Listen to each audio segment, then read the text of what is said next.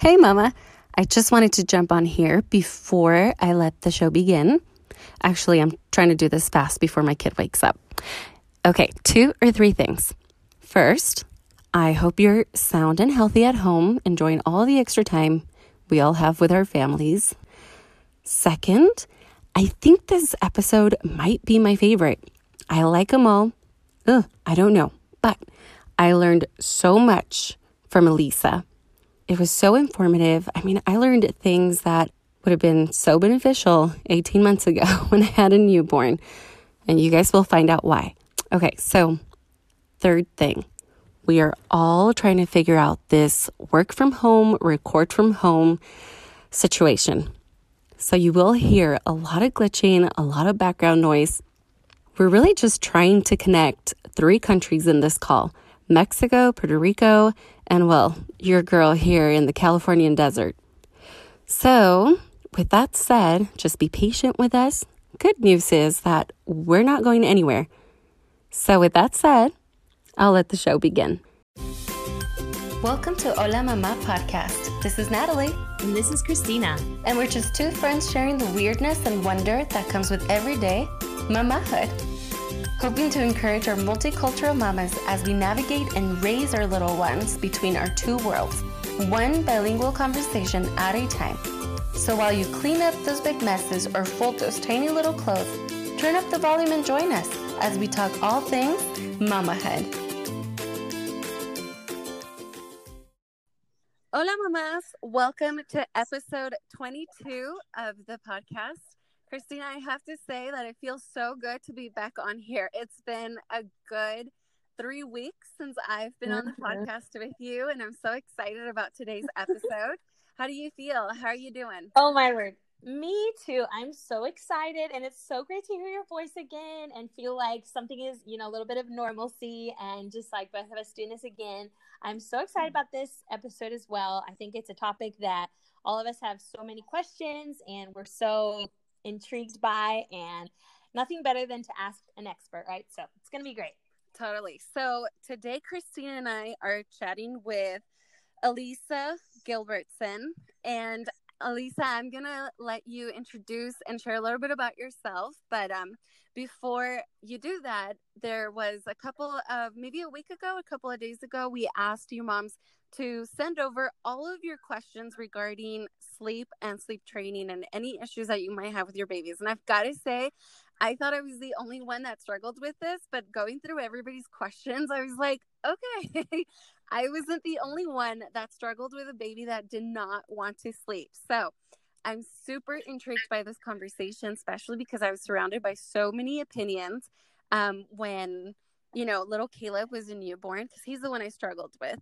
So, yeah, let's go ahead and just jump right on. What What do you think, Christina? Let's do it. Okay, so Eliza, I'm sorry, Elisa. I'm just gonna mess up your name a couple of times. Which I love, Eliza so, too. Oh, it's a beautiful name. Yes, bear with me here. But why don't you just introduce yourself? Tell us a little bit about you and what you do.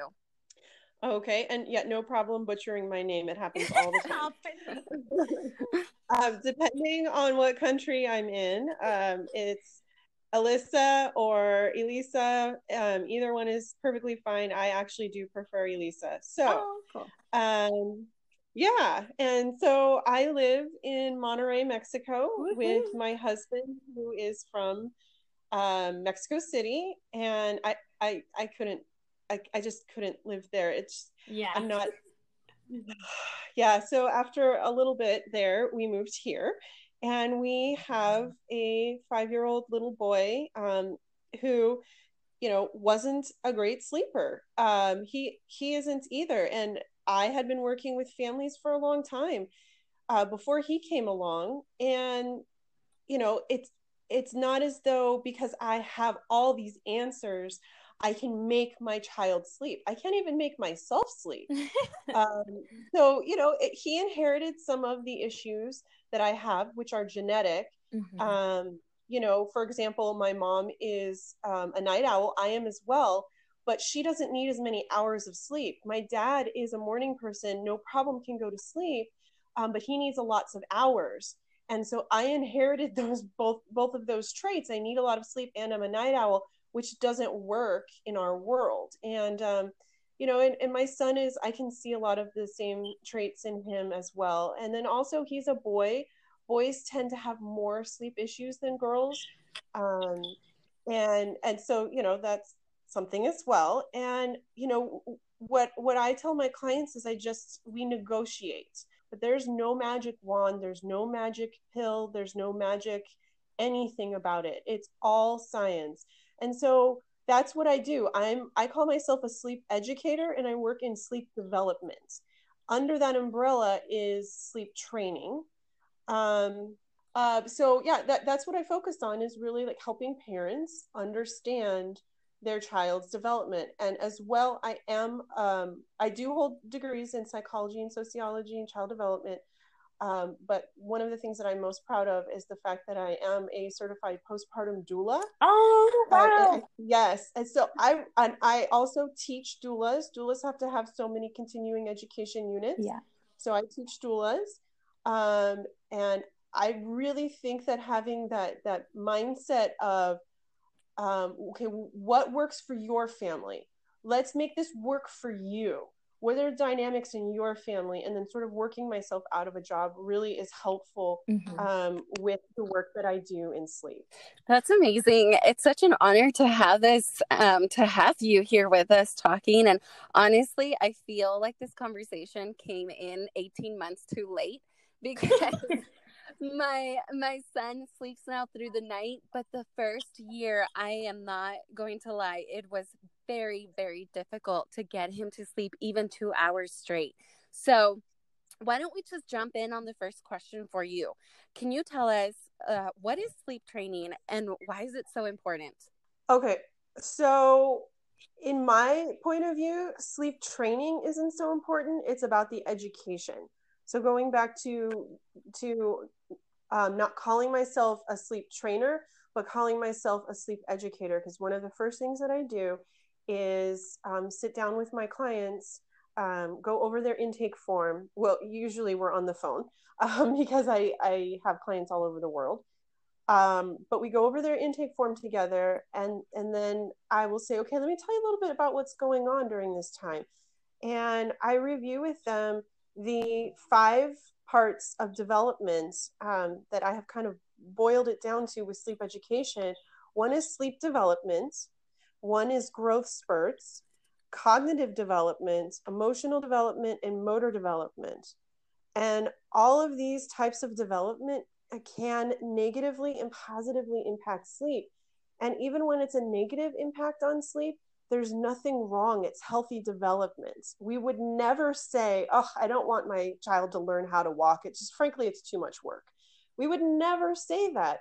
So even when you have a sleep setback because of some type of developmental thing that's going on, that's a good thing. And we should celebrate that and then learn how to negotiate from there. So I would say, you know, sleep, understanding sleep development is very important.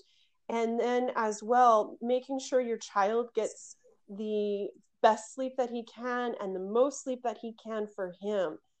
Um, so the sleep education is really the fundamental, it's the foundation, and that's what's really important. And I, if you want me to, I can um, briefly cover these five steps of development. Yes. Please. Yes, go for it. Okay. So there's sleep development, and in, in the womb, your baby sleeps differently. And when they're born, they sleep differently at one day that they're going to at three months, then they're going to at six months, then they're going to at uh, one year, and so on. And even you and I sleep differently than someone, say, in their sixties. Um, it's just, it's a constant progression. And of course, the most sleep development occurs in the first year. And And that's why parents find themselves trying to just grasp at straws to figure out what's going on. And the minute they feel like they have something figured out, they don't again. And that's because the development is happening happening so quickly. It's not just all the other developments we'll talk about, but sleep development as well.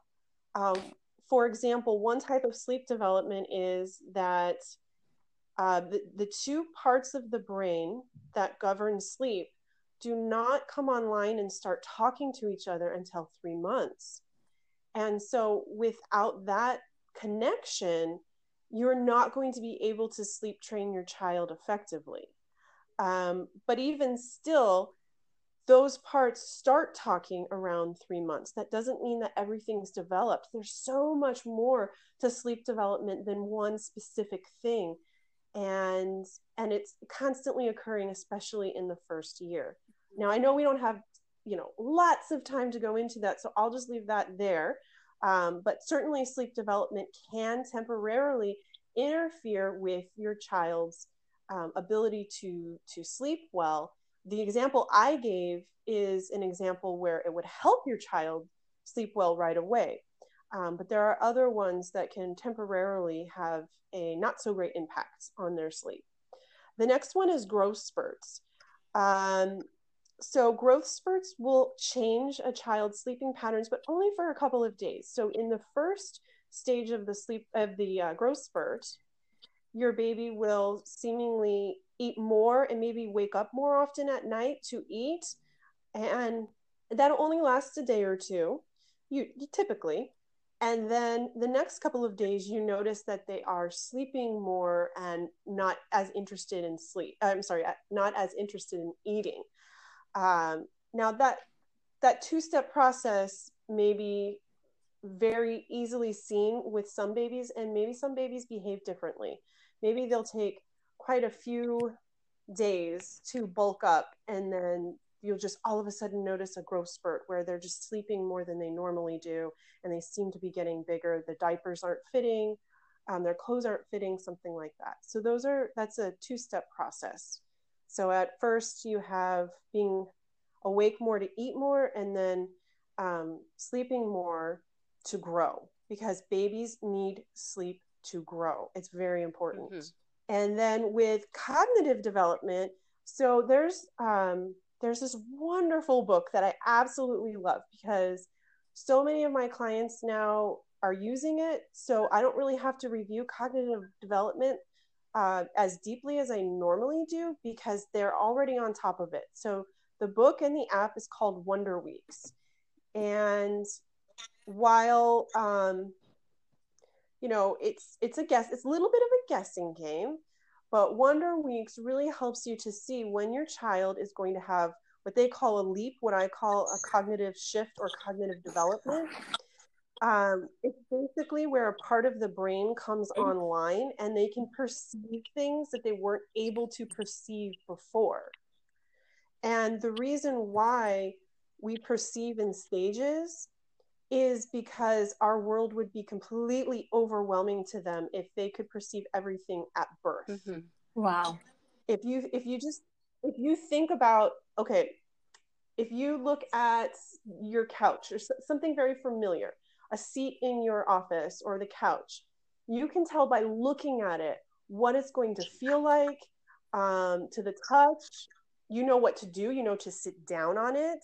And babies don't know any of this. So their cognitive development happens in shifts or leaps so that the world isn't too overwhelming for them. And the exciting thing is, is that they're able to do things that they weren't able to do before, because you can't do things you can't perceive to do.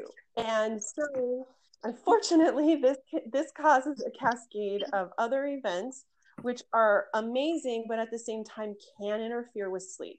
So the first one um, is emotional development. With, with a cognitive shift comes emotional development. Um, and then motor development, right? Now they can perceive to do something, so they can have their body do it. And you, you see this with infants, that all of a sudden they're not just staring at things, but they're trying to grasp for something. That's a, a new motor skill that they have due to a cognitive shift that they just um, underwent. At first, the reason why this causes a, an emotional development or an emotional shift is because at first this is very alarming for babies. Um, their whole world is different, right? It would be like if I uh, rearranged your furniture in your house in the middle of the night, and you woke up and you came downstairs And you would think, oh my goodness, this is all my stuff, but who came in here and rearranged all of this? Um, so basically that's what babies are going through. And, and so they, they tend to be a little bit more clingy. They'll be uh, more fussy. If you're nursing, they'll want to be at the breast more. And it's a lot of moms at this uh, point in time think that, oh my gosh, I am not producing enough milk.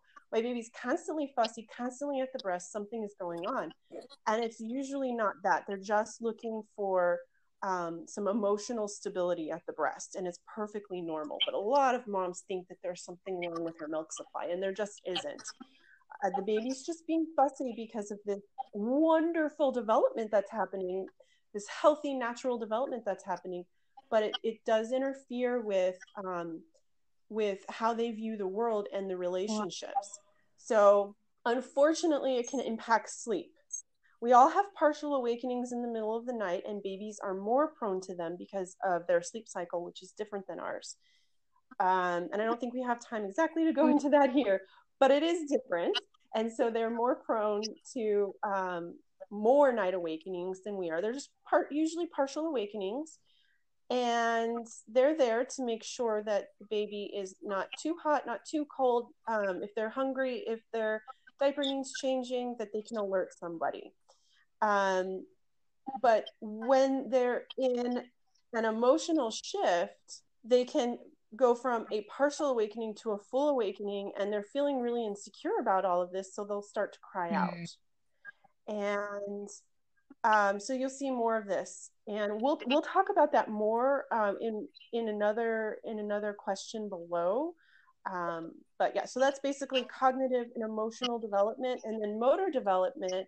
So the second half of the cognitive cognitive shift, they they start to feel more secure. They can they can perceive these things now, and instead of it being scary, it's wow, look what I can do. I can do these things. So they might not want to nap, because they want to show off their skills, and they'll want you to be there with them as they're showing off their new skills. Or they might wake up in the middle of the night and want to practice their new skills. Or a baby who, for example, learns to sit up might sit up in their sleep, wake up, and just be completely freaked out right. and startled. And, and also they don't necessarily know how to get down from a sitting mm-hmm. up state. That's amazing. So, you know, it really is when you think about how they're learning and how they're developing and how they're being able to perceive things, but it can interfere with sleep, but it's perfectly natural and, and healthy. Yeah. Um, you know, so we have all those five types of development that can potentially interfere with sleep. Uh, that's normal and healthy. And then, of course, you have other things like parental influences, which can interfere with sleep. Um, if you always rock your child to sleep at night, they may come to expect that, and then you transfer them down. And then when they have partial awakening in the middle of the night, they'll be they'll um, they'll expect to be rocked down again. So that's not that doesn't have anything to do with um, development. That is behavioral, right. And so. In a way, it gives you more compassion for the baby, because instead of being frustrated at him, like, oh my gosh, why is he not sleeping? He was totally fine yesterday. You're like, oh, he's going through development. Okay, we'll do this together. You know, like it's not, it's not going to be so bad. You know, it's good. So this is great. I think you're absolutely right, Christina, because I was actually thinking, um, Elisa, while you were talking, going back to the newborn stages of both my babies. The first one, um, I have a little girl, and she actually slept through the night from the moment we brought her home. And it was kind of scary. I would ha- I have to set my alarm to check on her every two hours to see if she was even alive, because she just slept through the night, wow. you know, from the get-go. And my little boy was so different. Um, he was waking up every hour, every two hours. And my mom and my mother-in-law were so concerned about the fact that he wasn't sleeping. And um, I don't know about you, you're in Mexico, so you're a little familiar with the Latin culture. And they brought up the fact of, bueno, a lo mejor algo le está pasando, a lo mejor está estresado. Mm-hmm. And my mom would tell me, este niño tiene ansiedad. You know, this, this little baby, he's anxious and stressed out, Natalie. Oh, my and, word. Um, then we even blamed like allergies. Maybe he, he has allergies and he can't sleep through the night. And so I'm sure a lot of moms are, you know, thinking something is wrong with their baby, or um, even listening to information from their, you know, mother-in-laws or even their own moms. So this is really interesting to me. Now, we received some questions from some of the listener mamas, and I just wanted to really quickly go over them and see if you can answer them. And I think the first one is very fitting to where we are in the conversation. A mama asked, how early should we start to sleep train? That's, that's a very good question. And to answer that question, we have to talk about what is sleep okay. training. Um, so there are different ways of quote unquote training a baby to sleep. And, you know, so when, when we're talking about these more um, sensitive uh, parts of their development, those are bad times to sleep train, and they can happen throughout the first year. So you just have to know their development. And again, Wonder Weeks is a wonderful tool. You can get the app on your phone and you can see, oh, there's a stormy period coming. And so that is not the right time to do any kind of sleep training at all, even if your child is one year okay. old. Mm-hmm. Uh, so it has, it greatly has to do with development. I've had, I've had clients that have told me, my um, my sister-in-law or my mother-in-law or somebody told them this story about, we tried cry it out, and they and the baby just cried and cried and cried for three straight nights and never oh. went to sleep. And yes, that can absolutely happen if you sleep train in the wrong time mm-hmm. period.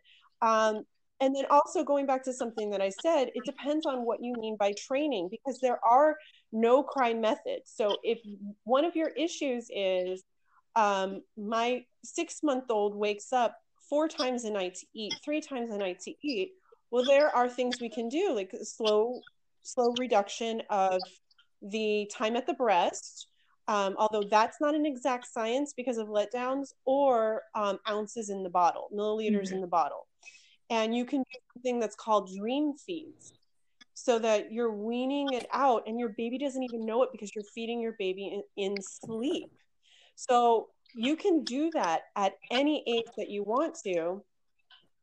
And if you are trying to wean out too much too soon, the baby will let you know. So it's very much baby guided, um, and unfortunately labor intensive for the parents. But if you want a no cry method, you can, you can use that method um, to consolidate feedings. And, you know, do realize that certainly a three-month-old is going to wake up in the middle of the night. They are not going to sleep a twelve-hour stretch without eating. Um, well, most newborns won't anyway. And and then there's different types of cry it out as well. You have this stay, I, what I call sit and stay calm, um, where you stay with your baby in the room and you leave once they fall asleep. You have the check-in method, where you check in every so often. It depends. Sometimes people do, okay, I'll check in every ten minutes, or I'll check in in five minute increments, you know, progressively making it longer. Um, and then you just have the method where you kiss the baby, put them in the bed and say, you know, figure it out. I'll see you in the morning. Um, don't recommend that yeah, one. Seriously. No way. But again, you know, it has to do with the baby's personality. Um, And if you're going to do cry it out, I highly recommend that you do it in a calm period. Otherwise, you will be banging your head against a wall.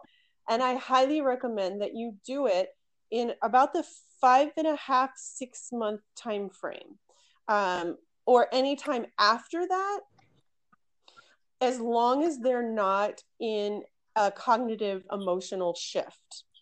Because again, you're going to be banging your head against the wall.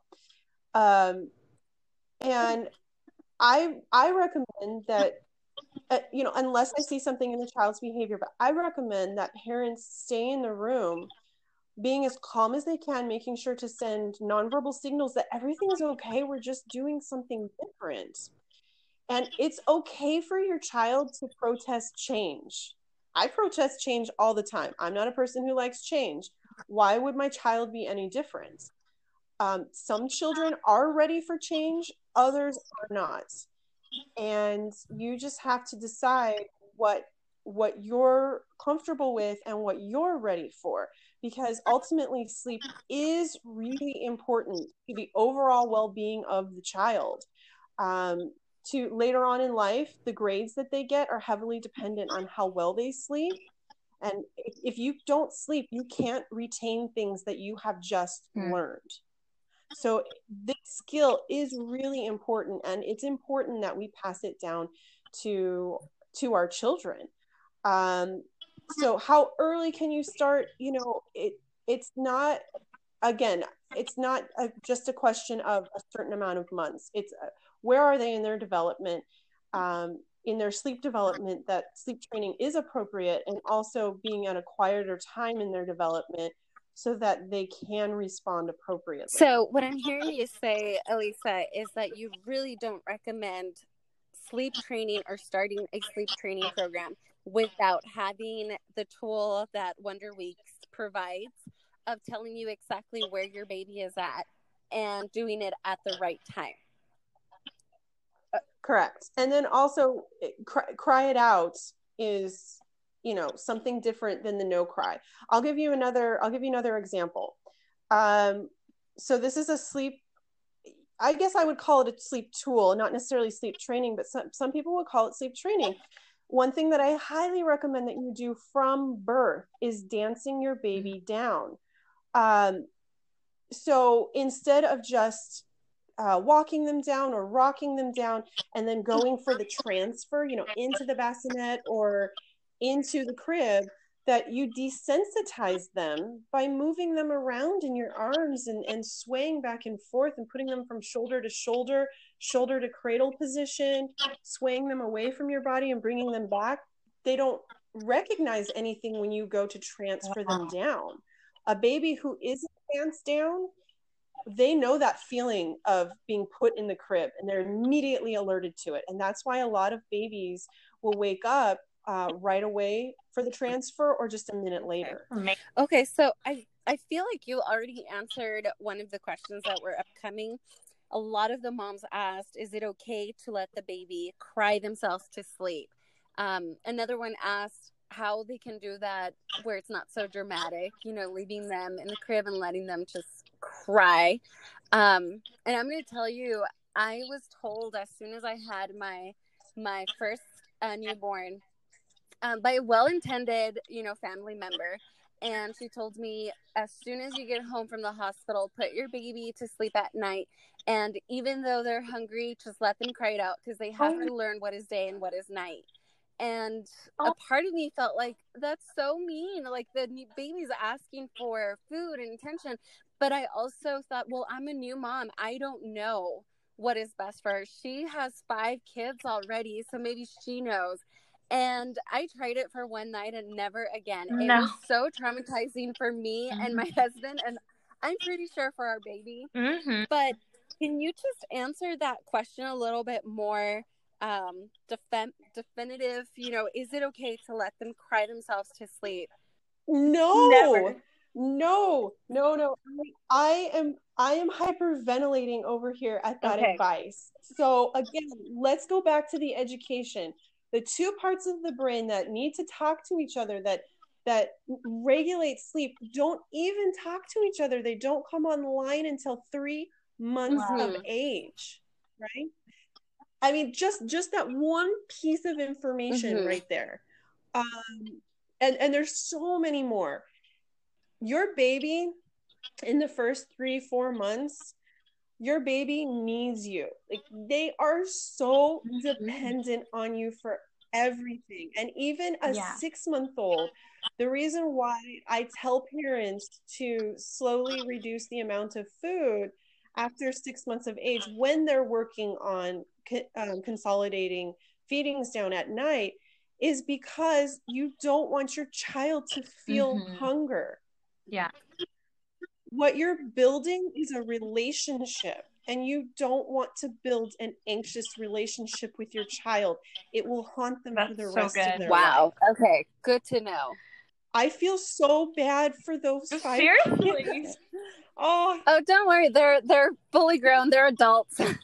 It's true. But but you know what though? Like all this misinformation in our culture, it's supposed to be like wisdom passed down from generations to generations. And so we don't have that backed up by science. Obviously, it's just experience that our moms have done and their moms and their moms before them. So I've always wondered, like, what is the real answer to letting them cry to sleep? Um, and so you okay. just answered it. And that that already helps a lot because I never let them cry to sleep. And I always felt like, well, is that being too, what is it called? Like smothering the baby? Because I always had them really close by. To this day, I have my two-year-old and my eighteen-month-year-old. They don't sleep in bed with us, but they sleep very close to us in the same bedroom. Um, so I've always felt a little guilty about that. So there's a balance, right? There's a balance here between um, not letting them cry themselves to sleep, but also I haven't put them in their own space, in their own room. Yeah. Well, let, let okay, so let, let's back up for a second. So, you know, newborns, absolutely not. Mm-hmm. No crying. I definitely prefer uh, working with, with parents right off the bat, right? You know, pregnancy, right when they come home, and then building these little tools and working with them and, and giving them the sleep education, the, the sleep knowledge, the developmental knowledge.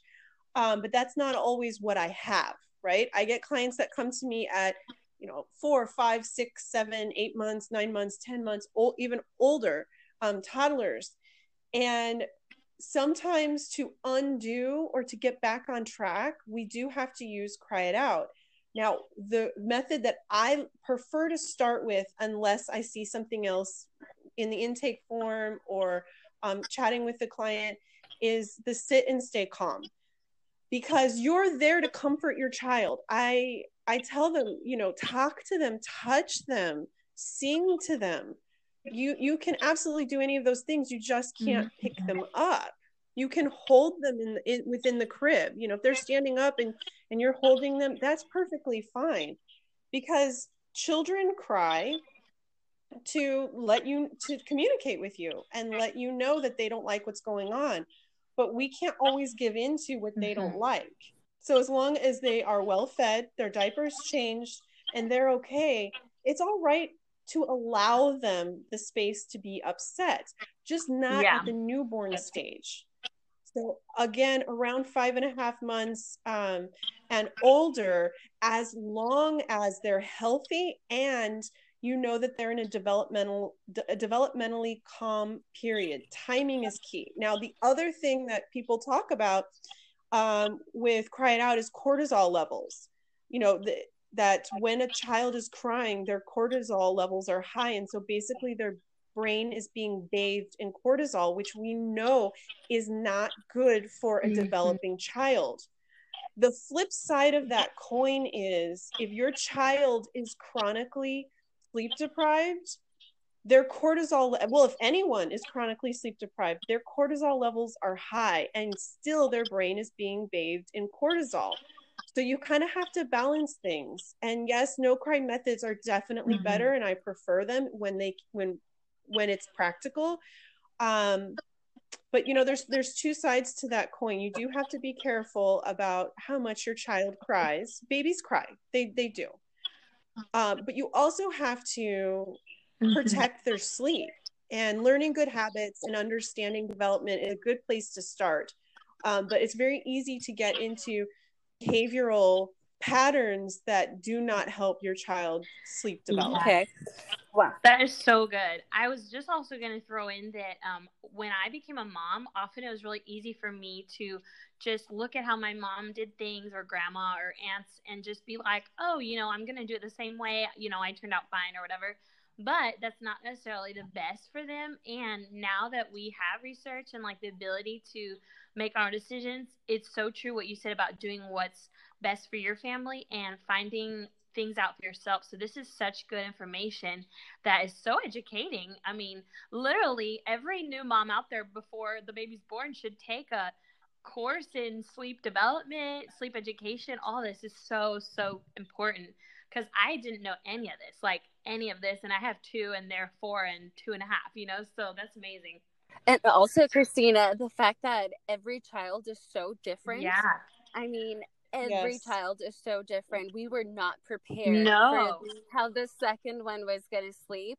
And I'm going to be very honest, not being able to sleep fully eight hours in the first couple of months, plus going through, you know, postpartum hormones and maybe even depression. Mm-hmm.